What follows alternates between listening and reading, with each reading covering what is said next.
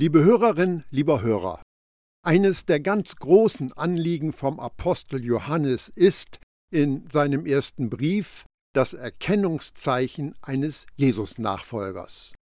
Wieder und wieder betont er, dass ein Gotteskind an der göttlichen Liebe, die es in der Welt verbreitet, ausgemacht werden kann. Wer diese Liebe nicht hat, kennt Gott nicht wirklich, so die Aussage von Johannes. Auch dieser Impuls für gelebtes Gottvertrauen beginnt mit einer Erörterung von Gottes Liebe. Wer bekennt, dass Jesus der Sohn Gottes ist, in dem bleibt Gott und er in Gott. Und wir haben erkannt und geglaubt die Liebe, die Gott zu uns hat. Gott ist Liebe, und wer in der Liebe bleibt, bleibt in Gott und Gott bleibt in ihm. 1. Johannes 4, die Verse 15 und 16. Wer bekennt? Wer ist ein Glaubender? Paulus sagte den Christen in Rom, denn jeder, der den Namen des Herrn anruft, wird gerettet werden. Während Johannes sagte, es sei jeder, der bekennt, dass Jesus Gottes Sohn ist. Es gibt da keinen Unterschied. Jesus ist der Herr über alles, weil er Gottes Sohn ist. Du bist nicht gerettet, weil du die magischen Worte eines Gebets gesprochen hast. Du bist gerettet, weil du einen Retter angerufen hast und er dich geh und erhört hat. Wieso können wir sicher sein, dass dieser Erretter retten kann? Weil er Gottes Sohn ist, der extra gesandt wurde, um dich zu retten. In dem bleibt Gott. Auf eine Frage eines seiner Jünger antwortete Jesus, Wer mich liebt, wird tun, was ich sage. Mein Vater wird ihn lieben, und wir werden zu ihm kommen und bei ihm wohnen. Johannes 14, Vers 23. Jesus sprach davon, dass der Heilige Geist in unsere Herzen einzieht. Und ich werde den Vater bitten, und er wird euch einen anderen zum Fürsprecher geben, der für immer bei euch bleiben soll. Den Geist der Wahrheit, den die Welt nicht empfangen kann, weil sie ihn nicht sieht und nicht erkennt. Ihr erkennt ihn, weil er bei euch bleibt und in euch sein wird. Johannes 14, die Verse 16 und 17. Johannes betont diese Gewissheit, wenn er sagt, dass das Wort Gottes in dir bleibt. Wenn Gott einzieht, ist es für immer und er in Gott. Ewiges Leben ist so viel mehr, als nur deinen Namen in das Buch des Lebens aufzunehmen. Ewiges Leben bedeutet, Gott zu kennen und aus deiner Verbindung mit ihm zu leben. Wir haben erkannt und geglaubt die Liebe, die Gott zu uns hat. Du kannst etwas in deinem Kopf wissen, ohne es in deinem Herzen zu glauben. Du kannst in deinem Herzen glauben, ohne zu wissen, warum. Aber wenn du weißt und glaubst, bist du vollkommen überzeugt. Weil Gottes Sohn auf die Erde kam, um dich zu retten, kannst du vollkommen davon überzeugt sein, dass Gott dich liebt. Wir vertrauen der Liebe, die Gott uns entgegenbringt. Des Vaters unermüdliche Liebe zu kennen und ihr zu vertrauen, ist das Wesen des Glaubens. Da sich Gottes Liebe in seinem Sohn offenbart, kommt der Glaube durch das Hören von und auf Jesus. Wer in der Liebe bleibt. Unter dem alten Bund des Gesetzes wurde den Menschen geboten, den Herrn, ihren Gott, von ganzem Herzen zu lieben. Die Richtung war vom Menschen zu Gott. Im neuen Bund der Gnade lieben wir, weil Gott uns zuerst geliebt hat. Die Richtung ist von Gott zum Menschen. Weil wir Jesus Liebe kennen, können wir in seiner Liebe wandeln und in seiner Liebe bleiben. Wer in der Liebe bleibt, bleibt in Gott und Gott bleibt in ihm. Manche Menschen sind ruhelos, weil sie Gottes Liebe nicht kennen. Andere sind ruhelos, weil sie gehört haben, dass Gott sie liebt, aber es nicht glauben. Aber wenn du weißt und glaubst, dass Gott dich mit einer Liebe liebt, die niemals aufgibt, wirst du nicht mehr ruhelos sein. In Gott zu bleiben oder zu wohnen bedeutet, in der felsenfesten Gewissheit seiner Liebe zu dir verankert zu sein.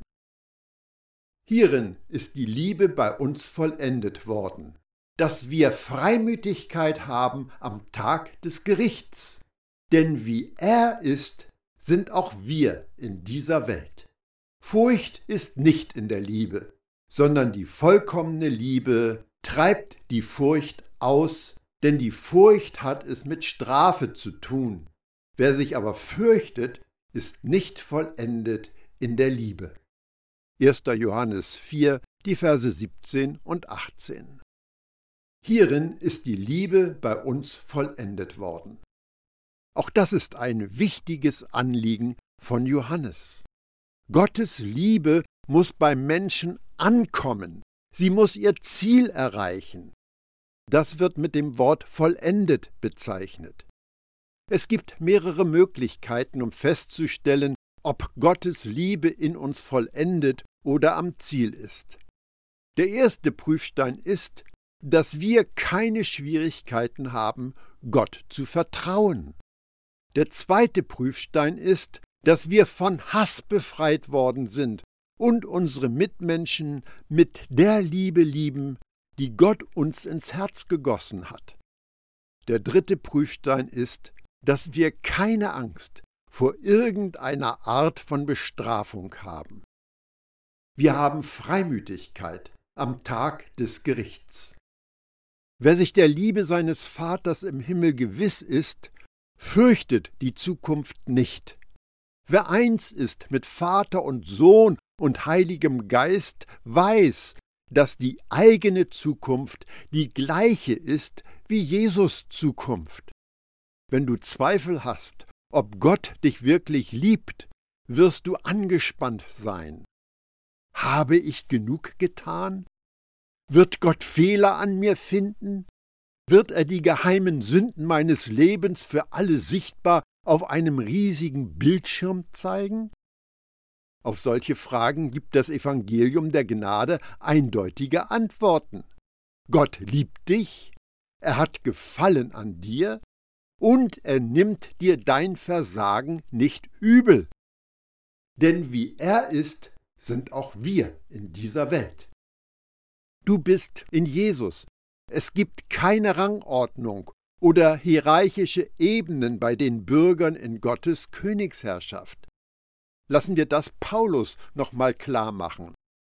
Denn ihr alle, soweit ihr in Christus hineingetaucht worden seid, seid ja mit Christus bekleidet. Galater 3, Vers 27. Wenn also jemand in Christus ist, dann ist das neue Schöpfung. Das Alte ist vergangen, siehe, Neues ist geworden. 2. Korinther 5, Vers 17. Für euch aber gilt etwas ganz anderes. Ihr seid mit dem Messias zu einem ganz neuen Leben auferweckt worden. Kolosser 3, Vers 1. Gott hat uns zusammen mit ihm, mit Jesus zum Leben auferweckt und uns zusammen mit ihm in den Himmelswelten auf den Ehrenplatz gesetzt. Diese Wirklichkeit erleben wir in der Verbindung mit dem Messias, mit Jesus. Epheser 2, Vers 6. In dem Moment, in dem du in Jesus versetzt wurdest, sind deine Unvollkommenheiten gegen seine Vollkommenheit ausgewechselt worden. Da Jesus heilig und gerecht ist, bist auch du heilig und gerecht. Dein Verhalten mag aus menschlicher Sicht nicht vollkommen heilig und gerecht sein, aber weil du durch und in Jesus ein ganz neues Wesen geworden bist, bist du so heilig wie er. Denn Jesus ist deine Gerechtigkeit und deine Heiligkeit. Furcht ist nicht in der Liebe, sondern die vollkommene Liebe treibt die Furcht aus. Die Liebe deines Vaters ist das Heilmittel gegen Sorgen, Furcht und Angst. Wir wurden für ein Leben in Abhängigkeit von Gott geschaffen. Aber die Sünde lehrte uns, unseren liebenden Vater zu fürchten. Es ist uns nicht überliefert, wie lange die ersten Menschen im Garten Eden ein harmonisches Zusammensein mit ihrem Schöpfer erlebt haben. Aber kaum hatten sie Gottes liebenden Schutz beiseite geschoben und ihre Lebensentscheidungen selbst getroffen, lesen wir Ich hörte dich durch den Garten gehen und bekam Angst, weil ich nackt bin.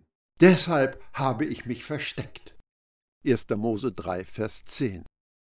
Angst schränkt unser Leben ein und macht uns furchtsam. Sie bewirkt, weniger mutig im Glauben zu sein. Sie verschließt uns den Mund, wenn wir reden sollten. Das Heilmittel gegen ein von Angst geprägtes Leben ist eine Offenbarung, wie sehr Gott uns liebt. Die Furcht hat mit Strafe zu tun. Wer auch immer mit Beklemmungen zu Gott aufschaut, ängstlich in seiner Beziehung zu Gott ist oder Gottes Strafe fürchtet, hat keine Ahnung von dem, was am Kreuz auf Golgatha geschehen und vollbracht worden ist. Hast du schon mal den folgenden Text gründlich durchdacht? Doch er wurde um unserer Übertretungen willen durchbohrt, wegen unserer Missetaten zerschlagen. Die Strafe lag auf ihm, damit wir Frieden hätten. Und durch seine Wunden sind wir geheilt worden. Jesaja 53, Vers 5. Ist es dir durch und durch bewusst, dass auf Jesus die Strafe lag, die dir den Frieden gebracht hat? Ist dir auch klar, dass ein gerechter Gott niemals dieselbe Sünde zweimal bestrafen wird? Wenn du das weißt, kann es keinen Zweifel mehr geben, in Jesus bist du auf ewig straffrei. Gottes Widersacher ist es gelungen, religiöse, fromme Menschen davon zu überzeugen, dass ein ärgerlicher Gott sie für ihren Ungehorsam bestrafen will. Ihnen ist gesagt worden, dass sie Sünder in den Händen eines zornigen Gottes sind. Die Tragödie besteht nun darin, dass die Androhung von Strafe, selbst wenn es diese Strafe gar nicht geben kann, zu Angst führt. Diese Angst bestraft sich dann selbst in Form von Sorge, Furcht, Kummer und Krankheit.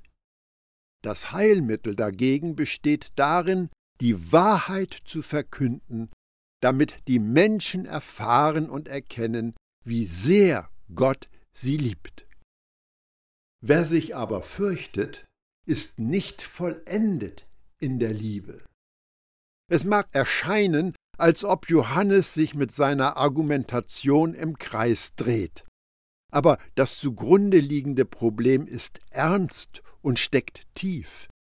Wenn du nicht vollständig und total davon überzeugt bist, dass Gott dich grenzenlos liebt, wirst du ängstlich und verzagt sein. Alle Angst wurzelt in der Lüge, dass du für dein Seelenheil auf dich allein gestellt bist, getrennt von Gott und ohne Hilfe in dieser Welt. Auf der anderen Seite gründet das Vertrauen auf der Offenbarung, dass Gott dich liebt, und zwar in einer Weise, wie es nur ein vollkommener Vater kann, der sich mehr um dich kümmert, als du wissen oder es dir vorstellen kannst. Wir lieben, weil er uns zuerst geliebt hat. Wenn jemand sagt, ich liebe Gott und hasst seinen Bruder, ist er ein Lügner. Denn wer seinen Bruder nicht liebt, den er gesehen hat, kann nicht Gott lieben, den er nicht gesehen hat. Und dieses Gebot haben wir von ihm, dass wer Gott liebt, auch seinen Bruder lieben soll. 1. Johannes 4, die Verse 19 bis 21. Wir lieben. Eine Eigenschaft davon, als Gottes Ebenbilder geschaffen worden zu sein, ist, dass wir Liebe empfangen und geben können, weil er uns zuerst geliebt hat. Es wird noch einmal ganz deutlich gesagt, dass Gott nicht mit einer Erwartungshaltung auf uns zukommt. Er fordert nichts von uns als Vorleistung oder Bedingung. Gott liebt uns nicht, weil wir ja so gut darin sind, ihn mit unserer Liebe zu überhäufen. Gott liebt uns, weil er Liebe ist. Er ist die Quelle, aus der das fließt, was allein als wahre Liebe bezeichnet werden kann. Im neuen Bund der Gnade ergreift Gott alle Initiative. Er liebt uns zuerst, er vergibt uns zuerst und er nimmt uns zuerst an. Und erst wenn wir aus der Fülle seiner Liebe empfangen haben, sind wir in der Lage, etwas weiterzugeben und andere zu lieben, anderen zu vergeben und sie anzunehmen. Wenn jemand sagt, ich liebe Gott und hasst seinen Bruder. Die Frucht offenbart, um was für einen Baum es sich handelt. Hasser hassen, weil es keine Liebe in ihren Herzen gibt. Aber wenn du von der nicht nachlassenden Liebe deines Vaters erfasst worden bist, wirst du kein Hasser mehr sein. Ist er ein Lügner? Wir schauen wieder auf die Absicht und den Zweck dieses Briefs. Johannes warnt seine Leser und Hörer vor falschen Lehrern und Aposteln, vor Irrtum und Irreführung. In diesem Zusammenhang ist der Lügner ein falscher Lehrer oder falscher Apostel, der leugnet, dass Jesus der Erlöser ist. Gleichzeitig behauptet so ein Mensch, Gott zu kennen und zu lieben, aber beachtet das Gebot nicht, an den Sohn zu glauben und den Nächsten zu lieben. An der Unfähigkeit, göttliche Liebe weiterzugeben, konnte damals jeder Scharlatan entlarvt werden. Diese Leute konnten im Grunde nur sich selbst lieben, aber das ist nicht wirklich Liebe, sondern Egoismus und Egozentrik. Und das war offensichtlich deutlich zu erkennen. Denn wer seinen Bruder nicht liebt, den er gesehen hat, kann nicht Gott lieben, den er nicht gesehen hat. Die Menschen zu lieben, die Gott liebt, ist einer der Wege, auf denen wir wissen, dass wir die Liebe Gottes empfangen haben. Lieblosigkeit gegenüber den Menschen, die Gott liebt, und Gott liebt jeden, sogar unsere Feinde, ist ein starker Hinweis darauf, dass Gottes Liebe nicht empfangen worden ist. Und dieses Gebot haben wir von ihm. Johannes erinnert uns nicht zum ersten Mal daran, dass zu lieben Gottes Gebot ist, und zwar ein wichtiges. Damit kommen wir zum fünften Kapitel des ersten Briefs von Johannes. Johannes hat den Brief nicht in Kapiteln geschrieben. Darum geht es mit der gleichen Argumentation weiter. Gottes Kinder sind an Gottes Liebe zu erkennen. Jeder, der glaubt, dass Jesus der Christus ist, ist aus Gott geboren. Und jeder, der den liebt, der geboren hat, liebt den, der aus ihm geboren ist. Hieran erkennen wir, dass wir die Kinder Gottes lieben, wenn wir Gott lieben und seine Gebote befolgen. Denn dies ist die Liebe zu Gott, dass wir seine Gebote halten, und seine Gebote sind nicht schwer. 1. Johannes 5, die Verse 1 bis 3. Jeder, der glaubt, dass Jesus der Christus ist. Johannes hat ja bereits über die Notwendigkeit geschrieben, an Jesus, den von Gott Gesalbten, den Messias oder Christus oder den Retter zu glauben. Dieser Jesus verdient unser ganzes Vertrauen, denn dieses Vertrauen bedeutet unsere Errettung.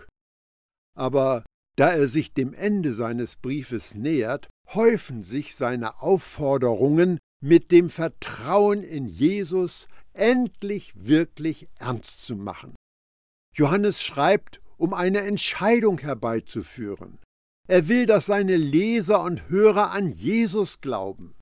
Er möchte auch, dass du an Jesus glaubst. Ist aus Gott geboren. Glaubende sind aus Gott geboren oder von oben geboren oder von neuem geboren oder wiedergeboren. Das bedeutet, dass die Person, die zum Glauben gekommen ist, in ihrem Tod und in ihrer Auferstehung mit Jesus vereint worden ist. Paulus drückt das so aus. Durch das Eintauchen in den Tod sind wir also mit Christus zusammen begraben worden, damit so wie Christus durch die herrliche Macht des Vaters von den Toten auferweckt wurde, wir nun ebenfalls in dieser neuen Wirklichkeit leben. Römer 6, die Verse 4 und 5. Deshalb ist es so, wenn einer im Messias sein Leben gefunden hat, dann ist er selbst eine neue Schöpfung. Die alte Wirklichkeit ist vorbei. Achtet darauf, etwas ganz Neues hat begonnen. 2. Korinther 5, Vers 17. Petrus ergänzt diese Aussagen so hat er uns das Größte und Wertvollste überhaupt geschenkt. Er hat versprochen, dass ihr Anteil an seiner göttlichen Natur bekommt. Denn ihr seid ja schon dem Verderben entkommen, dem diese Welt durch ihre Leidenschaften verfallen ist. 2. Petrus 1, Vers 4. Und noch einmal Paulus. Wisst ihr nicht, dass ihr Gottes Tempel seid und dass der Geist Gottes in euch wohnt? 1. Korinther 3, Vers 16. Das alles steckt in der Tatsache, von Gott geboren zu sein.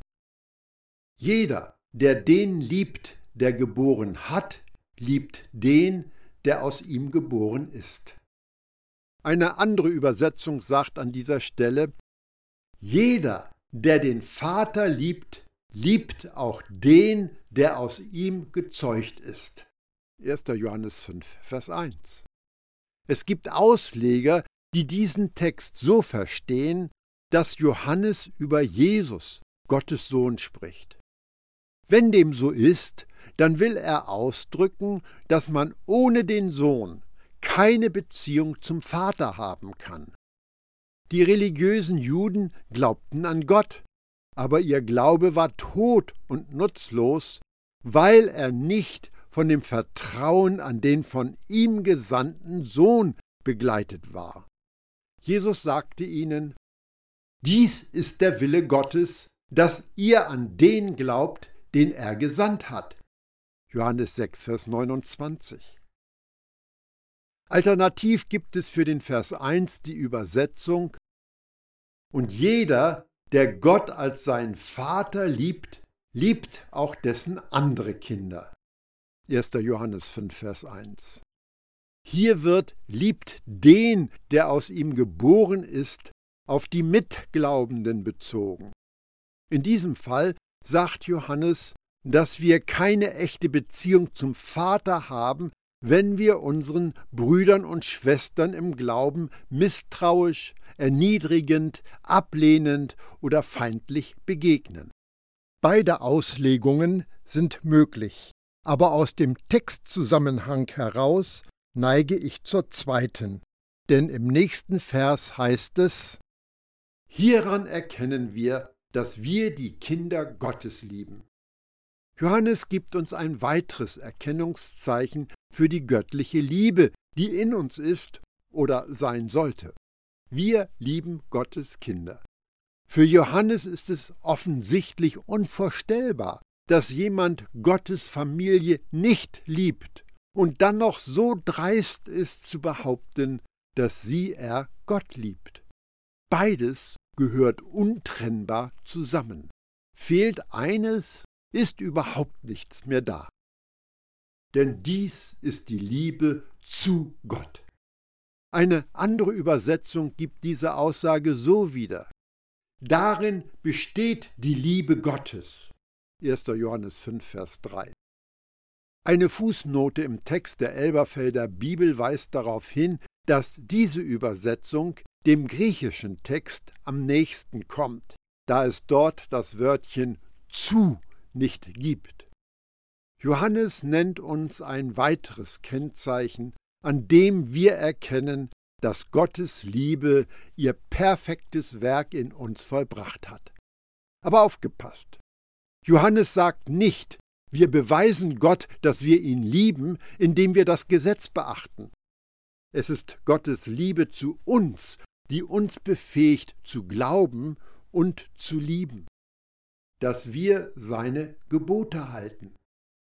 Schon früher in diesem Brief hat Johannes sehr deutlich gesagt, und das ist sein Gebot. Wir sollen an den Namen seines Sohnes Jesus Christus glauben und einander lieben, gemäß dem Gebot, das er uns gegeben hat. 1. Johannes 3, Vers 23. Liebe Freunde, bei dem, was ich euch schreibe, handelt es sich nicht um ein neues Gebot, es ist jenes alte Gebot, das ihr von Anfang an gekannt habt. Es ist die Botschaft, die euch verkündet wurde.